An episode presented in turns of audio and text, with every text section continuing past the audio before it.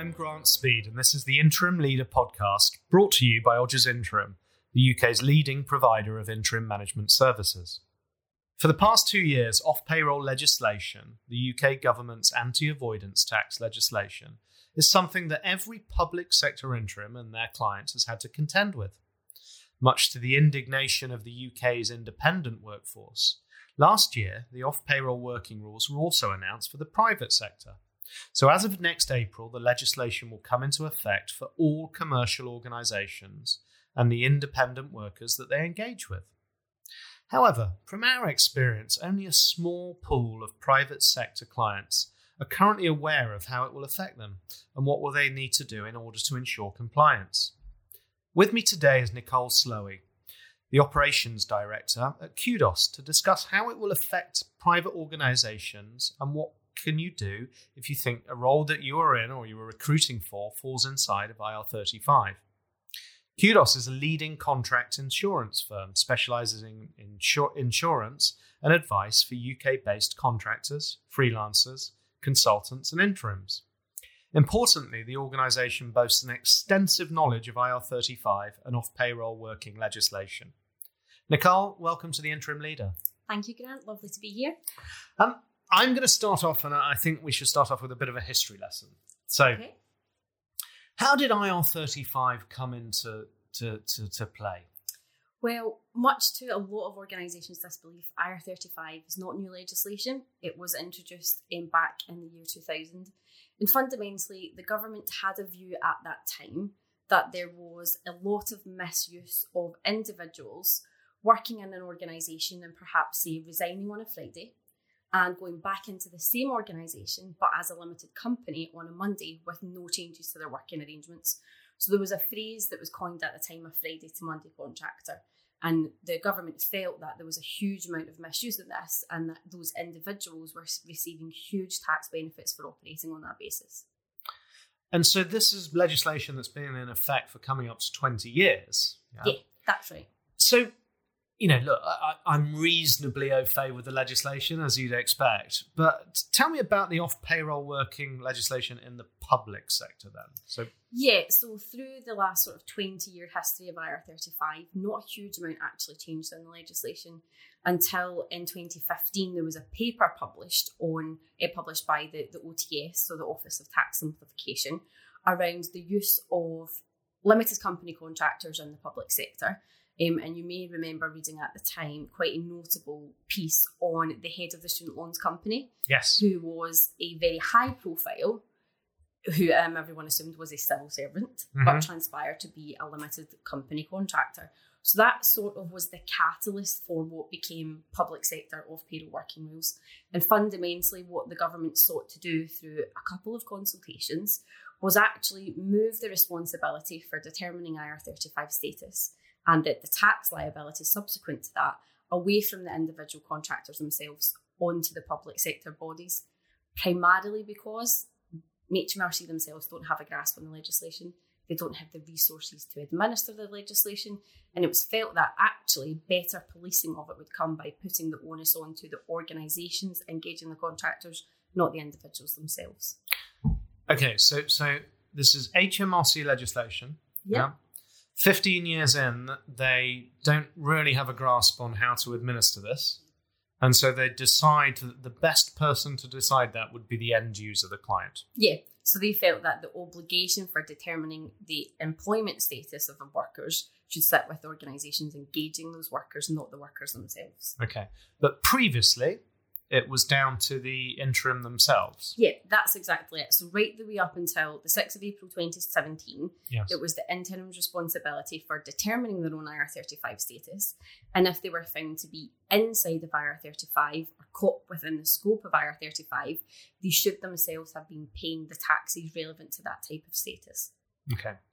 Um, now, as I recall from the consultation paper, the government felt that they were missing out on a significant amount of tax. Was it Yeah. 400 million pounds? Yeah, so they estimate that the introduction of the public sector legislation has saw a yield of four hundred million pounds in that um, that population of public sector. The numbers for private sector, I think, see the government believing that they will yield somewhere in the region of over several billion pounds by 2023. So, from a numbers game, as far as HMRC and the Treasury are concerned, it, it makes sense for them to bring the changes in that they did. Do you think the numbers are based in fact? No, not No. at all. Not at all. I think that the key fact that HMRC often forget about, especially when we're talking about numbers, is limited company contractors are by and large not tax avoiders. They have their own companies, they pay corporation tax, they will pay dividend tax. And what HMRC's figures tend to forget is that loss in corporation and dividend tax if individuals are going to shift away from their limited companies through to operating on some sort of PAYE model. So whilst HMRC likes to think that these numbers are huge, it doesn't account for in its figures any loss in corporation tax revenue or dividend tax revenue. So it's always a bit of a red herring when they quote the figures that they actually do. And I'm pretty sure now that the OBR itself is actually challenging the figures that were produced in last year's budget. Right, interesting. So look, I, I want to take you back then. So in in April 2017, the off payroll legislation comes in uh, for the public sector. Yeah. What was your experience of that introduction of the legislation? From our side, it was chaotic. I Mhm. think that lots of public sector bodies that we worked with just had absolutely no idea about what IR35 was. They had no concept actually to how many limited company contractors they had operating within their organisation. And this was all underpinned by, in actual fact, draft legislation only being published early December 16 Mhm. and final legislation not actually being published until March of 17 with an introductory date of the 6th of April. So there was lots of unknowns that public sector bodies had to deal with around what will the legislation actually include, what will we be required to do, let alone then actually trying to get to grips with the specifics of IR35 and status and key status tests and how to assess workers. And they introduced a tool, didn't they? They did. So at the time it was introduced, it was called the ESS. So it was the Employment Status Service, Mhm. um, which has now subsequently been rebranded to CEST, Check Employment Status for Tax. Now the ESS was a upgrade of a tool that had previously existed um, in HMRC's guidance. It was ironically built by a population of several hundred contractors. Um, and it was designed with a purpose to help organisations make status determinations. Um, again, like with the draft legislation, the introductory dates of CEST as a tool for being accessible in the market were late. Technically, two and a half years on, this the tool is actually still in beta. It's not actually a final version. And sort of through that period of late 2016 through to right up to after the introductory dates, we're probably talking May 17, there were lots of changes being made to the tool as people were making determinations. So we would go in, have a look at it one day and get a certain set of results based on a certain set of inputs. Maybe a couple of days later, we would go back in, do a similar exercise and get a completely different output. So HMRC themselves were still trying to get to grips with the test, its output, the algorithm, right the way through to after the introductory date of the legislation. Now, the thing that struck me about the tool is it's an anonymous test. Yes. Okay. So so you can't take the test, say as an interim, this is where I'm going to be working, or as an end user, so this is mm-hmm. the interim I'm going to be engaging, and then record that that's the fact and that's the result from it. It's just a guide, isn't it? Yeah, that's exactly it. It's a test that has input from one party in the supply chain. Mhm. It is based on interpretation of some very carefully worded questions or not so carefully worded questions. And again, that was actually something else that was changing throughout the early stages of the tool was the actual specific wording. Um, and I think the fact that it's an assessment method which doesn't take into account both sides of the, the view of a particular engagement, so something that involves both the, the interim and the client, the engager. Um, and it also has a, a bizarre sort of approach to weighting. So it, for example, excludes a key status test, mutuality of obligation. It has an over reliance on substitution. So, yes, while substitution is a key indicator when it comes to IR35, the weighting which HMRC says to puts on it is disproportionate to how most other tax advisors would approach that. Um, and I think the fact that it's a tool which has been designed where if you input a series of answers, it shortens that assessment pathway versus another input can take you right the way through a certain set of questions. So it isn't in every instance considering all the facts of a particular engagement, which is essential when it comes to making accurate status determinations. But surely now, with the advent of this legislation coming into the commercial sector as of next year, these issues are resolved. Unfortunately, not. So the expectation is that we will, or we were told that we would see a version, an updated version of CEST in September. Mm-hmm. We're now at the 16th. Um, right. I don't believe that that has been published yet. Um, and from the, the sound bites that we've heard from various people in industry who've been involved in the preliminary testing of the enhancements, there's not been a huge amount of change to the test. So the challenges that we had around Moo, that's apparently not been addressed and is still going to be omitted from the assessment. Um, Moo is mutuality of yes, obligation, right? Yeah. So that's a key status test, um, a cornerstone of determining IR35 status, and HMRC mm. has chosen to omit it from its own tool.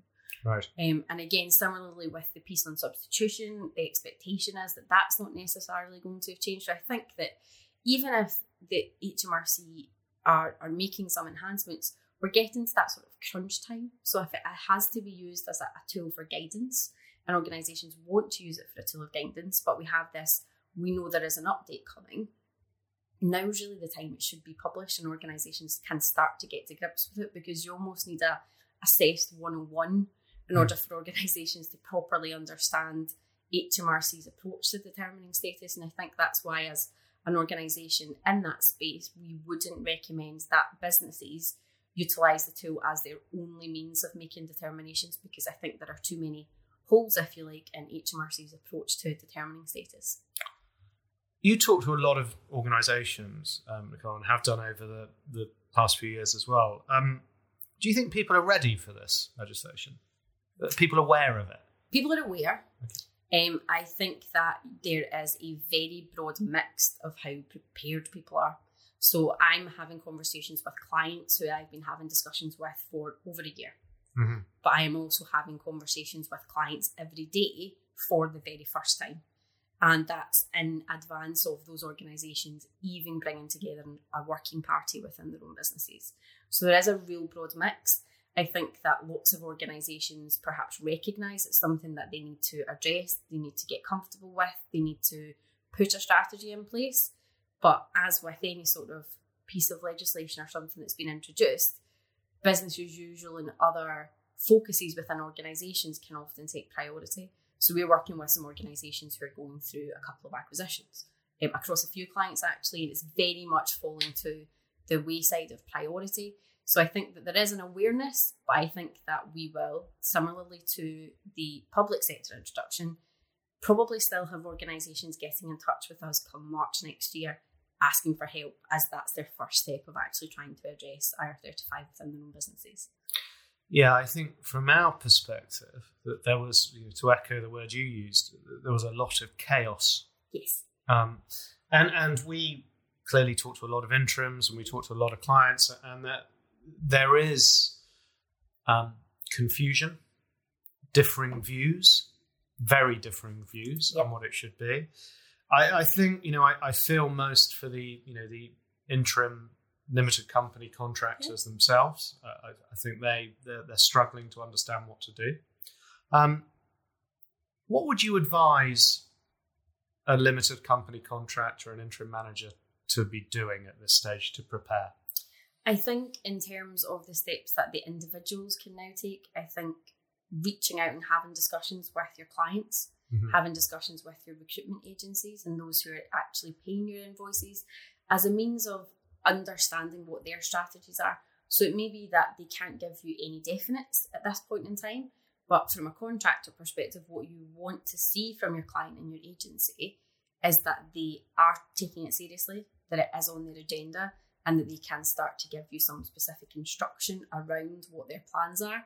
In the meantime, I think it's important for contractors and interns to get a feel for what their status could potentially be.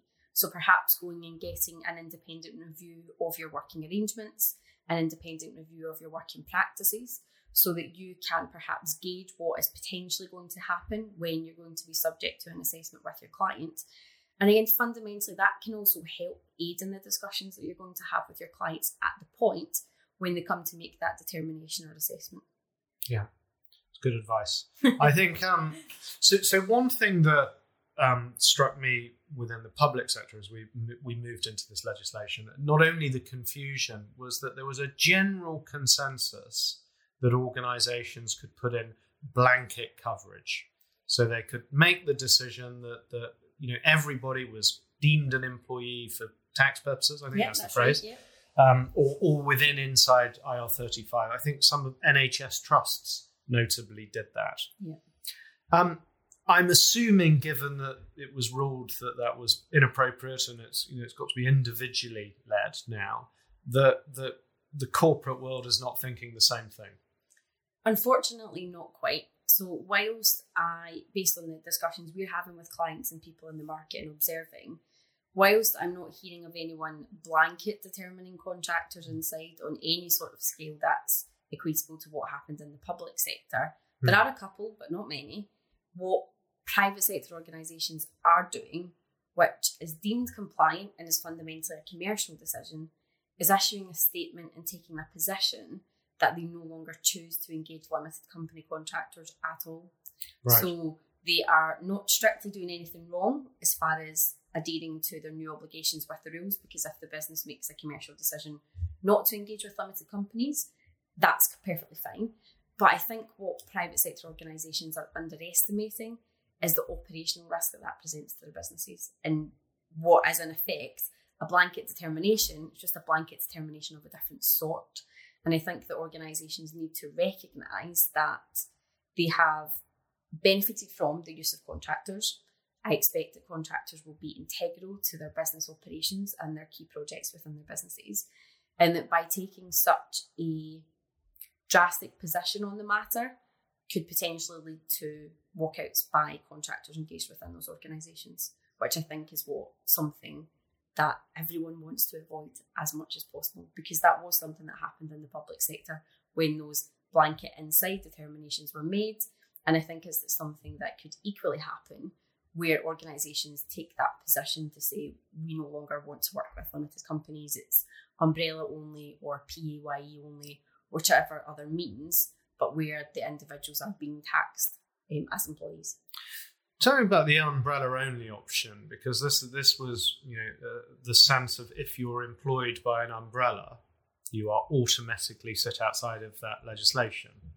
That yeah, correct? so that's exactly it. So when you are engaged by an umbrella company, you as the individual become an employee of that umbrella company and have the relevant employment taxes deducted from your engagement. Mm. So for all intents and purposes, if you are currently engaged by an umbrella company, IR35 won't apply because you have no personal service company, no limited company of your own.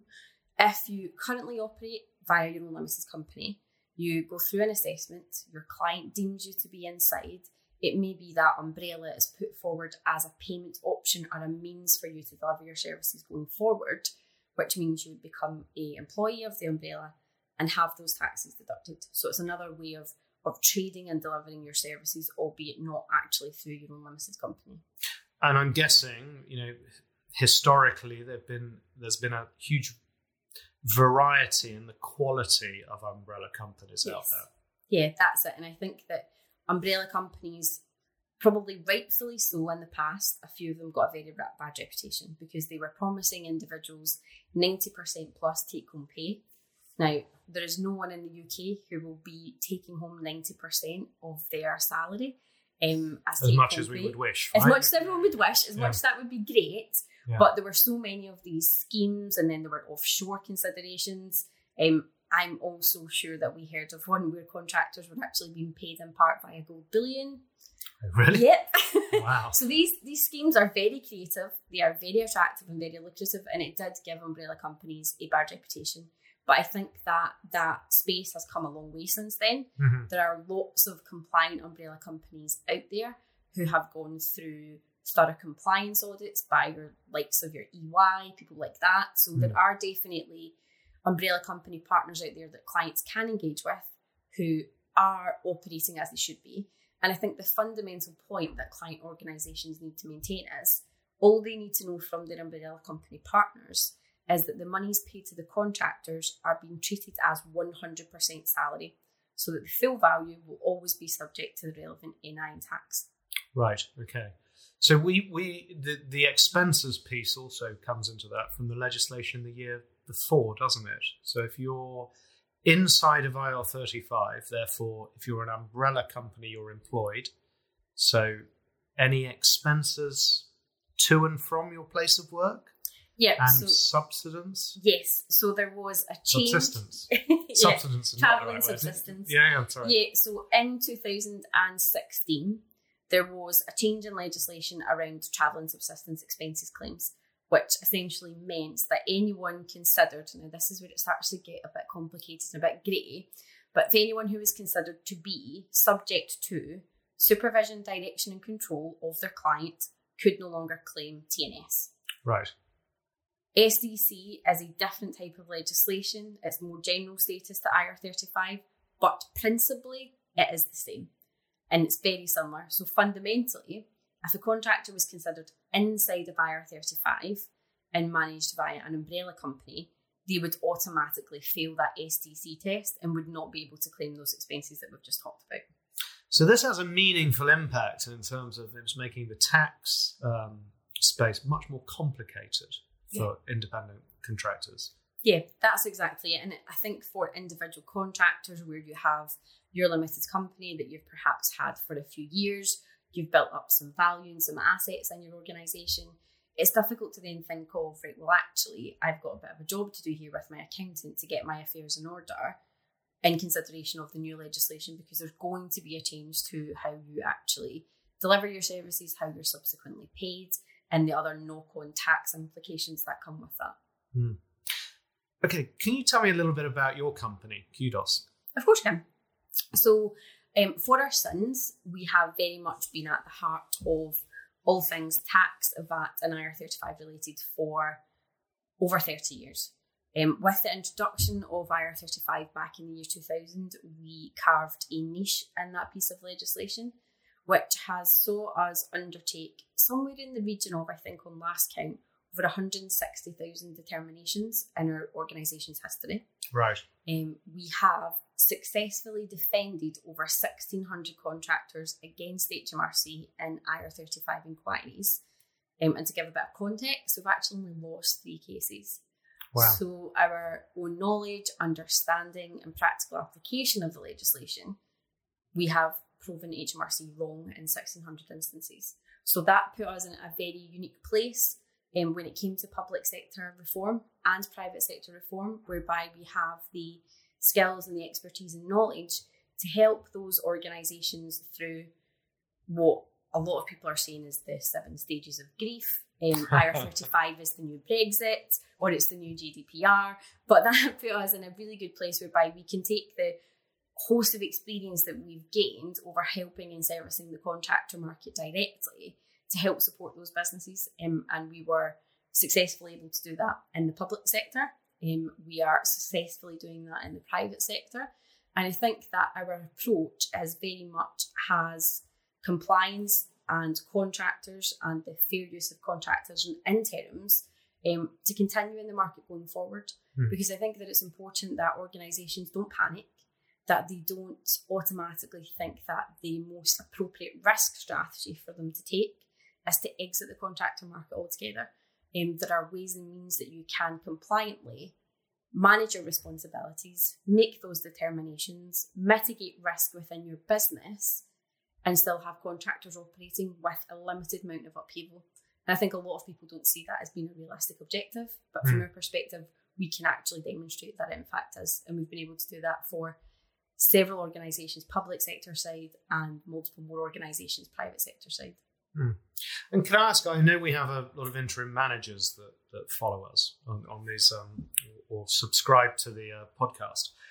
For for an individual interim, you will do a determination and you will underwrite or provide insurances if you feel they're outside of IR thirty five. Yeah, so the work that we are doing with fee paying organisations and private sector organisations who engage there in terms is provide an assessment facility Mm-hmm. whereby the organisations can arrange for their contractors to be individually assessed and have their status correctly considered by a impartial IR35 expert.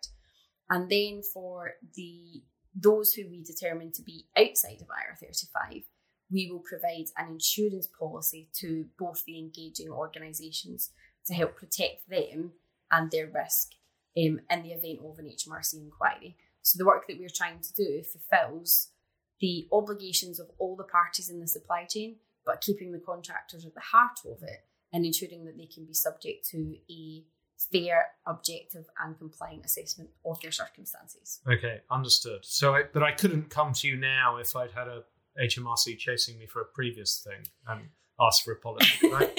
I mean, probably not. I think that that would um, definitely we, we have had that, and I think it's understandable that that's a an approach that contractors take. But I think that the best defence that people can have is to be proactive and not wait until that eventuality happens to then think about the the what ifs of, of protection and, and indemnification and actually having undertaken some IR35 due diligence on your own circumstances.